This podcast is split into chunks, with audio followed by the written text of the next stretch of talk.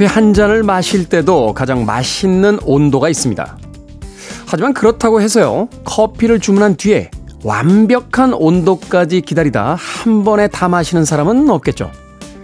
뜨거움을 견디며 후후 불어서 첫 맛을 본 뒤 적당한 온도에 도착한 커피를 맛있게 즐기다가 식어버린 커피의 여운으로 한 잔을 마무리합니다. 모든 일들이 내가 원하는 그 순간에만 멈춰 서 있진 못할 겁니다. 때로는 후후 불어 식히기도 해야 되고요. 때로는 아쉽지만 여운을 즐기기도 합니다. 바로 삶을 배워가는 일이겠죠. 8월 7일 일요일 김태현의 프리웨이 시작합니다.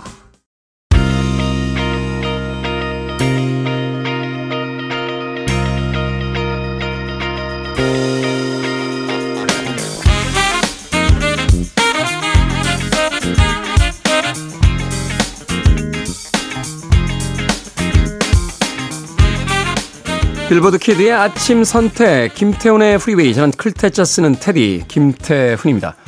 오늘 첫 곡은 블랙스트리트의 No Diggity로 시작했습니다. 소위 이제 New Jack Swing이라고 하죠. 힙합의 출발점을 알렸던 아, 대단한 black power를 선사했던 그런 음악이었습니다. 블랙스트리트의 No Diggity로 시작했습니다. 자, 일요일 1부 음악만 있는 일요일로 꾸며드립니다. 좋은 음악들 논스톱으로 이어서 들려드립니다. 두 곡, 세 곡 이어지는 음악들 들으시면서 편안하게 휴일의 아침 시작해 보시길 바라겠습니다. 또 2부에서는요, 재즈피플 김광현 편집장님 모시고 Sunday Jazz Morning으로 꾸며드립니다. 오늘은 또 어떤 재즈 음악들 우리에게 소개해 주실지 잠시 후 2부에서 만나봅니다. 자, 청취자분들의 참여 기다립니다. 문자번호 샵 1061, 짧은 문자 50원, 긴 문자 100원, 콩으로는 무료입니다. 여러분은 지금 KBS 2라디오 김태현의 프리웨이 함께하고 계십니다.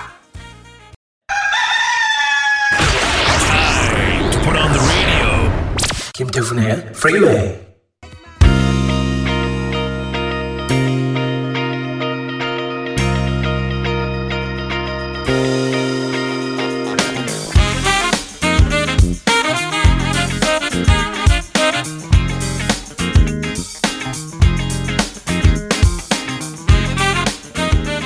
음악만 있는 일요일 세 곡의 노래 이어서 듣고 왔습니다. 샬라마의 A Night to Remember 그리고 Getting Jiggy With It 윌 스미스의 음악이었죠.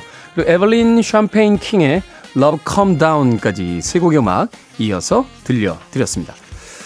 2166님 즐거운 휴일입니다. 아침에 눈 뜨자마자 밭에서 아내랑 풀 뽑습니다. 라고 하셨습니다. 일하시잖아요. 근데 즐거운 휴일인가요? 그렇죠. 같은 일을 해도 왠지 일요일에 하면은 좀 부담이 좀 덜하죠. 뭐 집안일이라도 집안일이라도 일인데 그래도 일요일 날 뭐 이렇게 뭐라고 할까요? 뭐 빨래를 한다든지 밀린 설거지를 할 때 그래도 좀 여유가 있습니다. 평일에는 왠지 모르게 시간이 좀 쫓기는 듯한 느낌이 있는데 편안하게 일할 수 있는 그것만으로도 이 휴일이 갖는 어떤 효용성 뭐 이런 것들은 분명히 있지 않나 하는 생각이 듭니다. 같은 일을 해도 스트레스를 받지 않는다라면 음 그렇죠. 3772님, 7시까지 출근이라 평일에는 매일 다시 듣기로만 듣다가 처음으로 음악 나오는 라이브 방송을 듣네요. 반갑습니다, 테디라고 해 주셨습니다. 고맙습니다. 자주 오세요. 9659님, 수고하십니다. 오랜만에 인사하네요. 새로운 달 8월도 화이팅입니다. 라고 하셨는데 8월도 벌써 일주일이 지나가고 있습니다. 이제 8월도 눈 깜짝할 사이에 지나가죠. 8월 다 가기 전에 해야 될 일들 있으시면 부지런히 서두르시길 바라겠습니다. 자, 5040님, 이번 달에 책 3권 읽고 저녁에 농구한다는 소박한 목표를 세웠습니다. 아름다운 아침입니다. 라고 하셨는데, 한 달에 책 3권 읽는다. 야, 이거 소박한 거 아닙니다. 저녁에 농구한다. 운동화 좋은 거 신으십시오. 농구할 때는 이렇게 수직으로 뛰었다 떨어지잖아요. 무릎에 굉장히 안 좋습니다. 아, 운동화에 투자하셔야 돼요. 가끔 예전에 등산 다닐 때요. 이렇게 그냥 평지에서 신던 운동화 신고 올라오시는 분들 봤어요. 뭐 운동화 신고도 동네 뒷산 정도는 올라가죠. 라고 하시는데 큰일 납니다. 예, 이 밑창이라고 하죠. 이 땅에 닿는 면이 달라요. 일반적인 운동화는 사실은 그렇게 마찰에 강하지가 않습니다. 평평하게 되기 때문에 올라갈 때는 어떻게 올라갑니다. 그런데 내려오실 때 굉장히 위험해요. 특히나 이제 물기가 좀 있다거나 그 사람들이 하도 밟아서 이제 맨등 뭐 뭐라고 하죠? 맨들맨들해진 그 나무 뿌리 같은 것들 이런 거 잘못 밟으면 그냥 샥 하고 미끄러지면서 다치게 되는 경우가 있습니다. 농구나 모든 스포츠를 할 때는요. 거기에 특화되어 있는 신발을 꼭 사시길 바라겠습니다. 우리의 몸은 소중하니까요. 그나저나 한 달에 책 세 권 읽기. 야. 꼭 이루시길 바라겠습니다. 그래서 9월 달에도 아름다운 아침입니다. 라고 문자 보내 주세요. 자, Ready for the World의 음악으로 합니다. Oh Sheila 그리고 Prince and the Revolution의 Baby I'm a Star까지 두 곡의 음악 이어서 들려드립니다.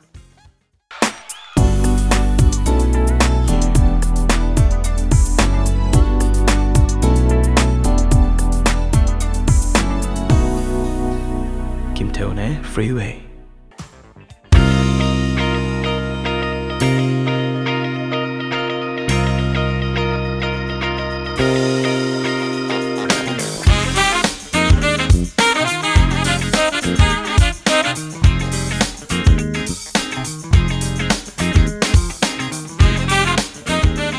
빌보드 kid의 아침 선택 KBS 2라디오 김태훈의 Freeway 음악만 있는 일요일 함께하고 계십니다.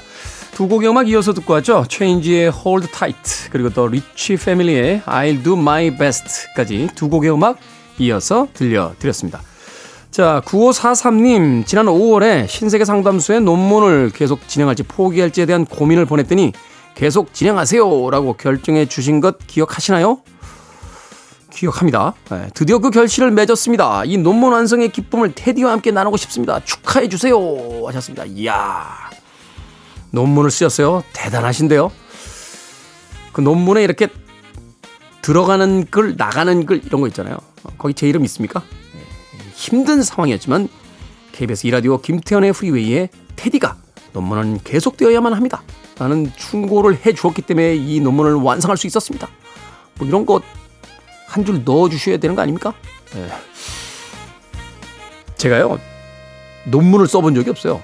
어, 저는 이제 불문과를 나왔는데 어문학 계열이었기 때문에 언어 능력 시험을 봤습니다. 다섯 과목, 뭐 이렇게 회화, 독해, 뭐, 뭐 이런 거요. 그 논문을 안 쓰고 그 시험을 통과하면 이제 졸업이 되는 거죠. 그 통과했어요. 대학원에 갔습니다. 아, 문창과였습니다. 문창과. 논문을 쓰라고 하시더라고요. 석사학위 받으려면. 그래서 안 썼습니다. 네. 수료만 했습니다. 수료만. 교육은 다 받았으니까. 아니 그래도 학위를 받으려면 논문을 써야 된다고 해서 학위 필요 없는데요?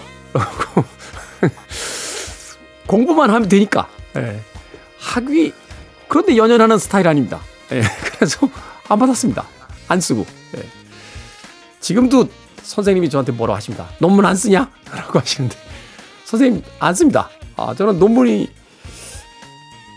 논문 쓰려면 또 뭐 해야 되잖아요. 이제 놀고 싶습니다. 예, 그때 선생님께서 얼른 석사학위를 받고 박사에 도전해야지 라고 하셔서 아니요 저는 박사 안 받습니다. 예, 저는 박사 씨와 친합니다. 예, 라고 이야기했습니다. 토요일의 코너 어, 북구북구에 나오는 박사 씨와 굉장히 친하기 때문에 박사학위를 따로 받을 필요는 없습니다. 그리고 박사학위 받으려면 또 몇 년 동안 공부해야 되는데 저는 그 시간에 놀 겁니다.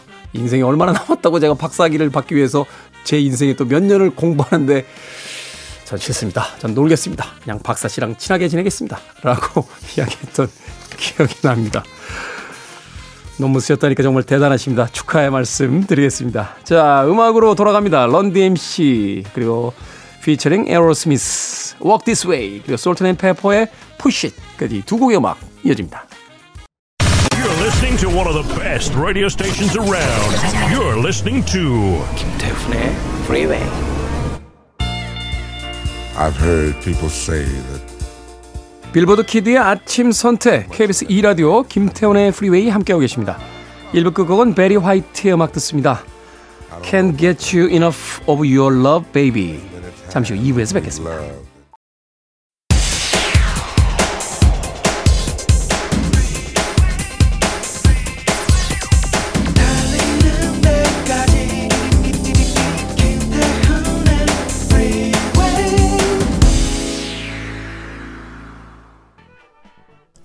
Boz Scaggs의 Lowdown 듣고 왔습니다. 자, 8월 7일 일요일 김태훈의 Freeway 2부 시작했습니다. 2부는 예고해드린 대로 재즈피플 김광현 편집장님과 함께 Sunday Jazz Morning으로 꾸며드립니다. 오늘은 또 어떤 재즈 음악들 소개해 주실지 잠시 후에 만나봅니다. I want it. I need it. I'm desperate for it. Okay, let's do it. 김태훈의 Freeway. 이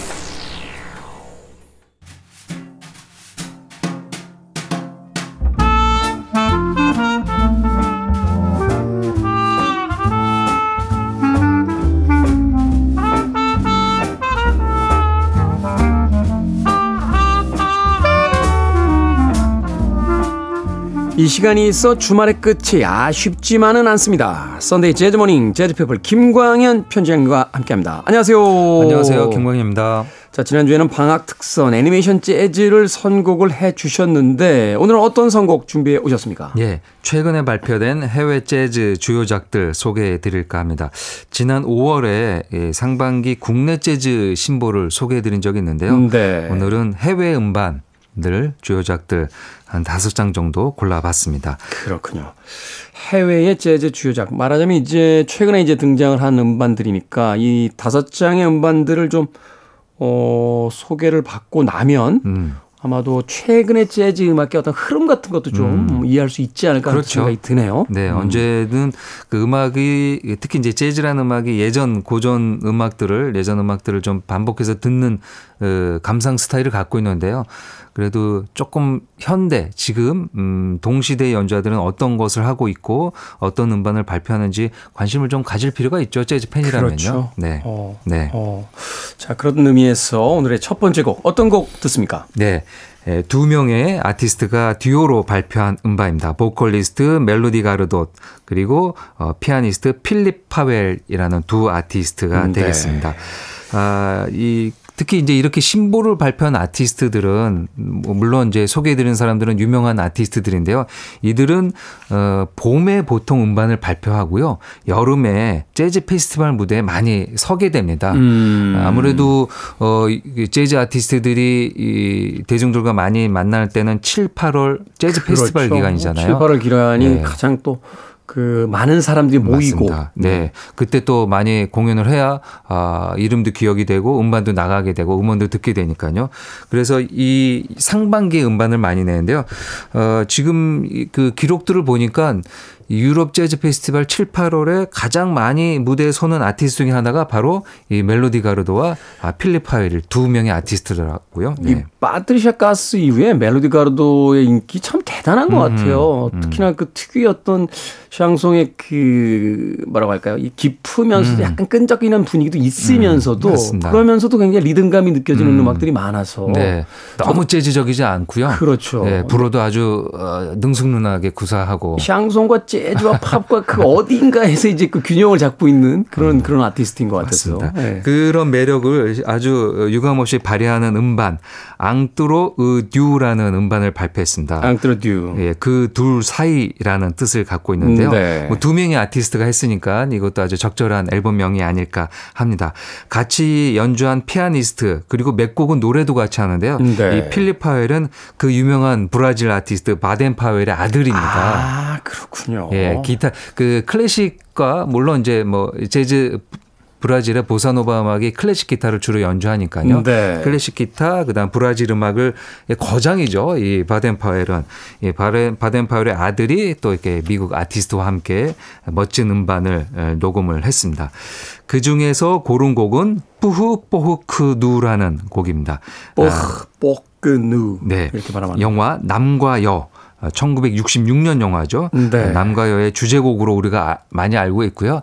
예전 뭐 7, 80년대는 영화 음악 하면은 뭐 다섯 손가락 안에 들었던 히트곡 이지 않을까 합니다. 그렇죠. 영화 좀 들으시는 어 동네 누님들이 꼭 이 노래를 아주 즐겨 들었던 기억이 나는데요. 프란시스 레이가 만든 작곡한 곡이죠.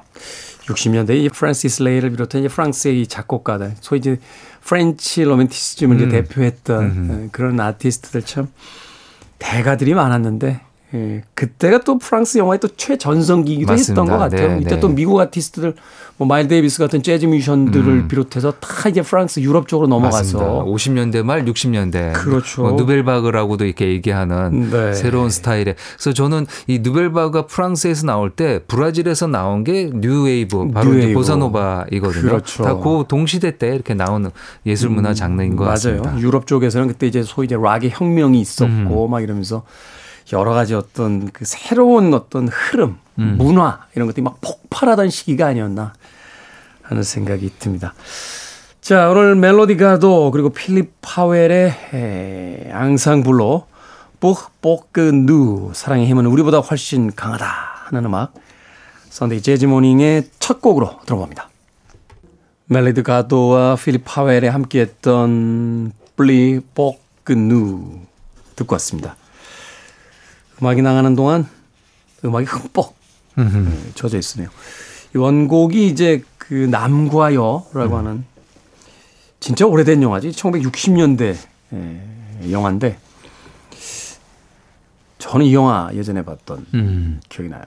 저는 글쎄 이제 TV에서 요즘은 잘 안 하지만 예전에는 몇 번 명화극장이나 뭐 주말의 네. 극장 이런 데서 해줬었는데 뭐 대체적으로 이제 너무 헐리우드에 예, 취해 있어서인지 유럽 영화 보면 끝까지 이제 못 보게 되는 편이 약간, 있는데요. 약간 좀 정적이고 네. 어, 흐름이 좀 느리죠. 음, 그리고 자극적인 줄거리가 이렇게 많죠. 음. 제 기억에 맞다면 이 남녀가 이제 아이들을 학교에 이렇게 데려갔다가 우연히 이제 만나게 되는데 음. 두 사람이 이제 사랑에 빠지죠. 그런데 그 남자와 여자가 아마 사는 곳이 굉장히 멀었던 걸로 음. 기억해요. 그래서 이 남자가 이 여자를 만나기 위해서 막 자동차를 몰고 막, 음. 막 10시간이 넘게 달려요. 10시간이면 부산보다도 더 먼 거리네요. 훨씬. 그러면서 막 이렇게 그 만나서 막 그러는데 네. 또 어릴 땐 이해를 잘 못했죠. 음. 뭐지, 뭐지 이게? 막 이렇게 생각했는데 지금 와서 생각해 본다라면 음. 그 사랑에 빠진 남녀, 특히 그 연인을 만나러 가기 위해서 그 엄청나게 많은 음. 거리와 시간을 마다하지 않은 채 그 달리는 한 남자의 이야기가 아, 참 음, 지금처럼 사랑을 믿지 않는 시대에 예, 어떤 의미일까 뭐 이런 생각을 음. 가끔 했던 적이 있습니다. 물론 이제 어릴 때 기억이기 때문에 봤는데 뭐 사실은 두 시간 반이었대다. 뭐 이렇게 이렇게 이럴 수도 있습니다만 제 기억이 아마 맞지 않나 하는 생각 해보게 됩니다. 멜로디 가도와 필립 파웰의 Plus fort que nous까지 듣고 왔습니다. 자, 아, 다음 음악 소개를 해주시죠. 네, 정상의 기타리스트 존 스코필드가 존 스코필드. 아, 신보를 발표했습니다. 1951년생이니까 이제 이른이 넘은 나이인데요. 아, 벌써 그렇게 됐나요? 예, 그 언제나 청춘일 것 같은 음. 이존 스코필드도 어, 나이가 꽤 됐습니다. 그렇지만 아, 나이를 잊은 활동량을 보여주고 있죠. 네. 어, 아주 정기적으로 투어와 앨범을 발매하고 있고요. 어, 올해 에, 연초에 에, 자신의 앨범을 발표했는데 특히 이번 음반은 특별한 게요. 본인의 이름을 네. 앨범명으로 했어요. 본인의 이름을 예, 우리가 이런 타이틀 자체를 셀프 타이틀 앨범이라고 얘기하잖아요. 네. 근데 이렇게 자신의 이름을 앨범명으로 할 때는 데뷔 음반에 에, 주로 쓰게 되는 형식입니다. 음. 아, 자신의 데뷔 음반 할 때는 어쨌든 이름을 더 알려야 되니까 앨범명도 이름으로 하는데요. 이렇게 오랜 세월 거의 70년대부터 활동했으니까 40년 넘게 활동했었던 거장이 이제 와서 자신의 이름으로 앨범을 발표했다는 건 그만큼 어떤 의미를 에, 투영을 했던 건데요. 어, 바로 그 의미- 의미는 생애 첫 솔로 기타 앨범입니다. 이러면 약간 불안해져요. 음. 어, 이게 마지막에 이게 되게 이렇게 이제 안 하던 걸 하시면 이게 아하, 약간 약간 네. 은퇴작처럼 이렇게 음. 느껴지는 부, 기분이 있어서 음. 아니 존 스코필드 아저씨 그래도 아, 여전히 여- 연주를 해주셔야 되는데 뭐, 뭐 이런 느낌도 좀 들고 음. 아닙니다. 지금 그렇지 않고요. 지금 페스티벌 투어도 하고 계시고 음. 아마 페스티벌 투어 한 걸로 연말이나 내년에 앨범을 내실 거예요. 네, 대단하시네요. 네, 굉장히 열심히 음악 활동하는 존 스코필드 자신의 이름으로 앨범을 발표한 생애 첫 솔로 앨범이고요. 네. 에, 그리고 이제 독일의 음반 레이블은 ECM 에서는 두 번째 발표하는 음반이 되겠습니다. 음, 네. 아, 여러모로 재즈 팬들이 기다렸던 음반인 것 같습니다. 기타는 뭐 혼자서 연주가 가능한 악기죠. 피아노와 함께. 에, 근데 이제 거기에 조금 더 어, 왕- 앙상블을 이뤄내기 위해서 overdubbing, 그다음에 loop machine 같은 것을 이용해 가지고 음, 네. 어, 혼자 이렇게 멋지게 연주를 구현을 했습니다. 이렇게 아티스트 혼자서 어, 더빙을 이용해서 했던 거는 재즈의 컨셉하고는 잘 맞지 않죠. 음. 어, 재즈는 어쨌든 그 무대에서 연주자들끼리 즉흥성이 강조되는 건데 한번 내가 녹음한 것을 가지고 또 연주하려 되면 어느 정도 제한적이 될 수 있으니까 그렇죠. 재즈에서는 좀 멀리하는 형식인데요. 에, 이런 작업들을 존 스코필드가 했고 이미 이전에 1963년에 이 빌 에반스라는 피아니스트가 Conversations with Myself라는 음반으로 이런 영식을 했습니다. 그래서 그때도 약간 음, 호불호가 있었죠. 약간 이제 실험이긴 하지만 거기에 대해서 이제 크게 재즈냐 그러면 음. 그렇죠. 맞습니다. 예. 아니다. 이건 새로운 실험이다. 음. 이렇게 이제 이야기하는 네. 쪽도 있고. 비레반스는 근데 이 형식을 좋아했어요. 음. 그래서 이런 형식으로 또 음반을 냈습니다.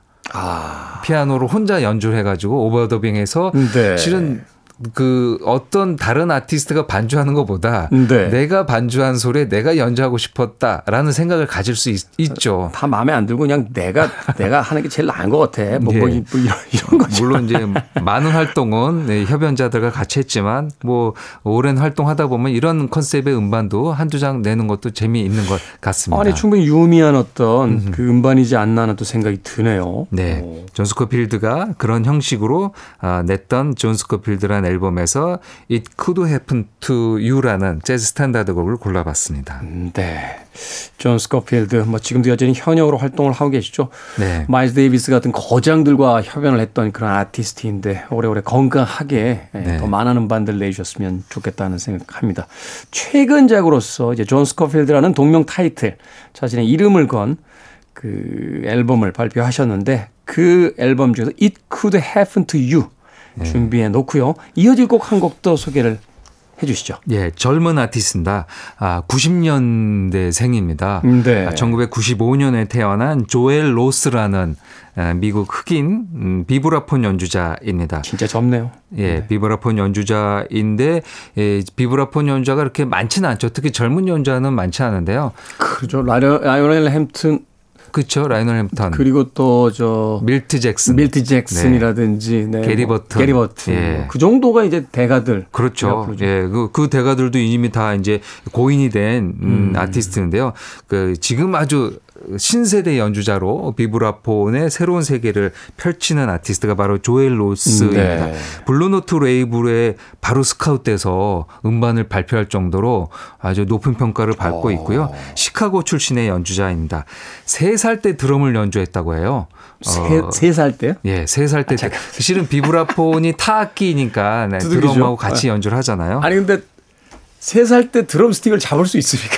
음, 아마 이제 그 아이용 장난감에 장난감. 비슷한 드럼이지 않았을까 이제 시작을 하는데요. 했다. 아. 쌍둥이 형이 있었다고 합니다. 아. 쌍둥이 형과 함께 드럼을 연주를 했는데요. 형이 이제 드럼을 더 연주를 하려고 그래서 본인이 약간 밀려서 음. 비브라폰을 연주했다고 하는데요. 뭐 학교 다닐 때는 이제 드럼과 비브라폰을 다 연주를 하고 이제 지금은 비브라폰 연주자로 어, 주력 악기로 연주를 하고 네. 있습니다.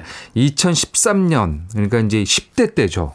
10대 때 이미 허비 행콕, 윈턴 마샬리스 등과 함께 연주를 하고 세계 각지의 재즈 페스티벌에 출연할 정도로 실력을 인정받은 천재형 아티스트가 아닌가 합니다. 아니 10대 때 허비 행콕하고 윈튼 마샬리스와 연주를 했으면 다 이룬 거 아닙니까? 네, 좀 학교 뭐 재즈학과나 뭐 이게 음악대학교를 물론 뭐 공부를 해야 되긴 하겠지만 네. 뭐 그거를 이미 다 이제 다 익스 그 배운 거죠. 그 대가들과 함께 연주했다는 거는. 이야 이건 뭐 말할 뭐 더 이상의 말할 음. 그 경력이 없네요. 뭐 어느 정도 치셨습니까? 근데 허비 행콕하고 윈튼 마샬리스하고 협연했는데요. 그럼 예. 아유 선생님 바로 그냥 네, 바로 그런 그런 바로 경지에 있는 아티스트. 음, 맞습니다. 아. 그런 아티스트로 조엘 로스이고요. 아, 이번에 에, 올해 발표한 음반이 벌써 95년생인데요. 3집이 됩니다. 네. 세 번째 음반인데요. The Parable of the Poet이라는 음반을 발표했습니다. 약간 그 내용은 그 정통 재즈에서 어에서 조금 더 벗어나서요. 집단적 즉흥 연주, 그다음에 소울, 가스펠, 월드뮤직, 아방가르드 다양한 장르를 네. 이제 이렇게 젊은 아티스트가 비브라폰 연주하는데 뭐 밀트 잭슨이나 라이오넬 햄프턴 같은 옛날 스타일을 구사하면은 이렇게 인정을 못 받죠. 그러니까 지금 음. 현대 그렇죠. 여러 네. 가지 문화 현상들을 재즈에 녹여내는 게 이제 젊은 연주자가 해야 될 일이 아닐까 합니다. 음. 아, 다양한 장르를 믹스하는 그의 재능을 알 수 있는 음반 연주가 아, 될 듯합니다. 예배를 뜻하는 첫 곡부터 해가지고 앨범의 수록곡들이 종교적 의미를 그 가진 내용들도 많이 수록되어 있기도 합니다. 네. 젊은 아티스트로서의 파격성과 어, 거기에 더해지는 즉흥 연주들 어떤 스타일로서 만들어졌는지 들어보도록 하겠습니다. 존 스코필드의 It Could Happen to You 그리고 조엘 로스의 Prayer까지 두 곡의 음악 이어 듣습니다. Free your mind. I want to break free. So let the freeway. Riding on the freeway. Freeway.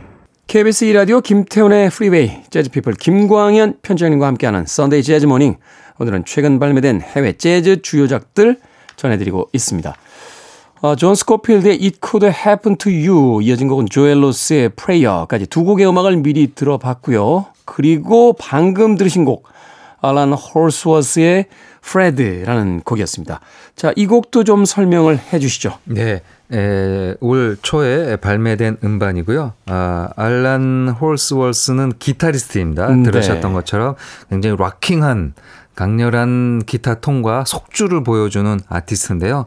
그, 이 앨범이 이 의미가 있는 것은 2014년 자라섬 재즈 페스티벌 실황 음반입니다. 아, 우리나라에서 연주했군요. 예, 우리나라에서 공연을 했고 그때 녹음을 에, 갖고 있다가 조금 뒤늦게 한참 시나- 시간이 지나고 나서 올해 초에 나왔는데요. 네. 알란이 2017년에 사망을 했습니다. 아, 그래요. 예, 그러니까 한국에서 공연을 하고 돌아가서 조금 활동을 하다가 아, 3년 후에 사망을 했으니까요. 어, 알란 홀스월스의 유작 물론 이제 14년 이후에 또 녹음을 한 게 있긴 하니까요. 유작이라고는 할 수 없지만 이제 세상을 떠나고 나서 어, 그의 라이브를 이제 모아서 요번에 자라섬 실황을 발표를 한 것이 되죠. 네. 다른 기타리스트와 좀 다른 것은 속주가 조금 대단하고요. 그 네. 속주 형태가 그, 그 색소폰 연주자가 솔로 하는 것처럼 연주한다. 그 이제 뭐 레가토 주법이라고도 하는데요. 음이 이렇게 잘 이어서 연주가 되죠. 음. 그래서 그런 스타일로 해서 본인이 가장 좋아했었던 아티스트가 바로 존 콜트레인이라고 얘기하니까요. 색스포니스트. 예, 색스폰 연주자 존 콜트레인이 연주하는 것처럼 색스폰을 기타로 구현을 했었던 네. 위대한 예, 기타리스트가 바로 예, 알란 홀스월스가 되겠습니다. 사실 뭐 아예 없는 건 아닙니다만 이 고전 재즈 기타리스트 중에 이제 속주가 그렇게 많지는 않은데 사실은 조금 여유 있게 이제 연주를 음. 그렇죠. 하고 네. 그 리듬감을 좀 많이 살리는 음. 쪽으로 가는데 굉장히 인상적인 어떤 기타 주법을 보여주는군요. 네. 앨런 홀스워스 세상을 떠났다라고 하니까 좀 더 그 뭐라고 할까요? 어, 애잔한 그런 음. 생각이 드는 음, 아쉬운 음, 그런 또 연주이기도 했습니다. 자 오늘의 끝곡으로 이제 소개해 주실 음악 한 곡더 어, 알려주시죠. 네, 재즈 보컬리스트 세실 맥로린 살반트입니다. 아, 1989년생이고요. 지금 어, 가장 어, 주요한 재즈 보컬리스트가 아닐까 하고요. 아, 2010년에 텔로니어스 몽크 competition, 뭐 재즈에서 가장 유명한 아, 스- 어, 경연대회가 되겠죠. 지금은 이제 몽크라고 하지 않고 허비 행콕 재단에서 허비 행콕 competition이라고 하는데요. 네. 아, 그 대회에서 저 보컬로 진행됐던 대회에서 1위의 이 대상을 수상했던 아티스트가 되겠습니다. 네. 2013년에 데뷔작을 내고요. 뭐 정기적으로 음반을 내면서 이번에 5집 5집 Ghost Song이라는 음반을 에, 발표했습니다. 근데 이 세실 맥놀 사반트가 신인 아티스트이면서도요. 어, 벌써 2집, 3집, 4집이 다 그래미 재즈 보컬 음반상을 받았습니다. 그렇게 연달아서 음반을 내는데 그곳을 다 재즈 보컬상을 받기 어려운데요. 그만큼 미국에서 인정받는 보컬리스트가 아, 아닐까 합니다. 유령, 향수, 그리움, 이라는 테마 안에 놓인 7개의 자작곡과 5곡의 리메이크 곡으로 구성되어 있는데요. 뭐 여러 가지 보컬리스트든 그 당대 자신이 처해 있었던 상황들을 이제 앨범에 녹여내는데요. 네. 어, 사랑은 떠났어도 그 사랑의 유령과 교감할 수 있다면 어떨까라는 질문이 이 앨범의 시작이었다고 음, 네. 어, 인터뷰에서 밝혔습니다. 그래서 여러 가지 어, 뭐 사랑의 여러 가지 생각이 들었던 것 같습니다. 아, 그래서 이제 고스트송이라는 앨범을 냈고요. 어, 그 중에서 Unquiet Grave라는 곡을 골랐는데요. 이 곡은 영국 민요라고 합니다. 음. 그 내용을 찾아보니까 홀로 남은 사나이가 그리운님의 무덤에 가서 유령과 대화하는 시 가 이제 이 영국 민요에 담겨져 있습니다. 어. 인상적이네요. 예, 인상 그 앨범이 약간 컨셉 추얼한 앨범이죠. 이 앨범을 이제 이런 앨범들은 예, 첫 곡부터 마지막 곡까지 이렇게 쫙 들어봐야 아, 진가를 알 수 있습니다. 그렇군요. 자, 세실 맥로린 살반트의 Unquiet Grave 오늘의 끝곡으로 준비해 놓도록 하겠습니다. 지금까지 선데이 재즈 모닝 재즈 피플 김광현 편집장님과 함께했습니다. 고맙습니다. 감사합니다.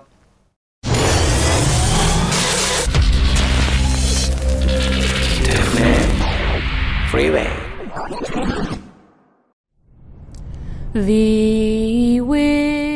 KBS 2라디오 김태훈의 프리웨이 오늘 방송은 여기까지입니다. 오늘 끝곡은 선데이 재즈 모닝 재즈 피플 김광현 편집장님께서 소개해 주신 세실 맥로린 살반트의 Unquiet Grave 듣습니다. 편안한 하루 보내십시오. 전 내일 아침 7시에 돌아오겠습니다. 고맙습니다.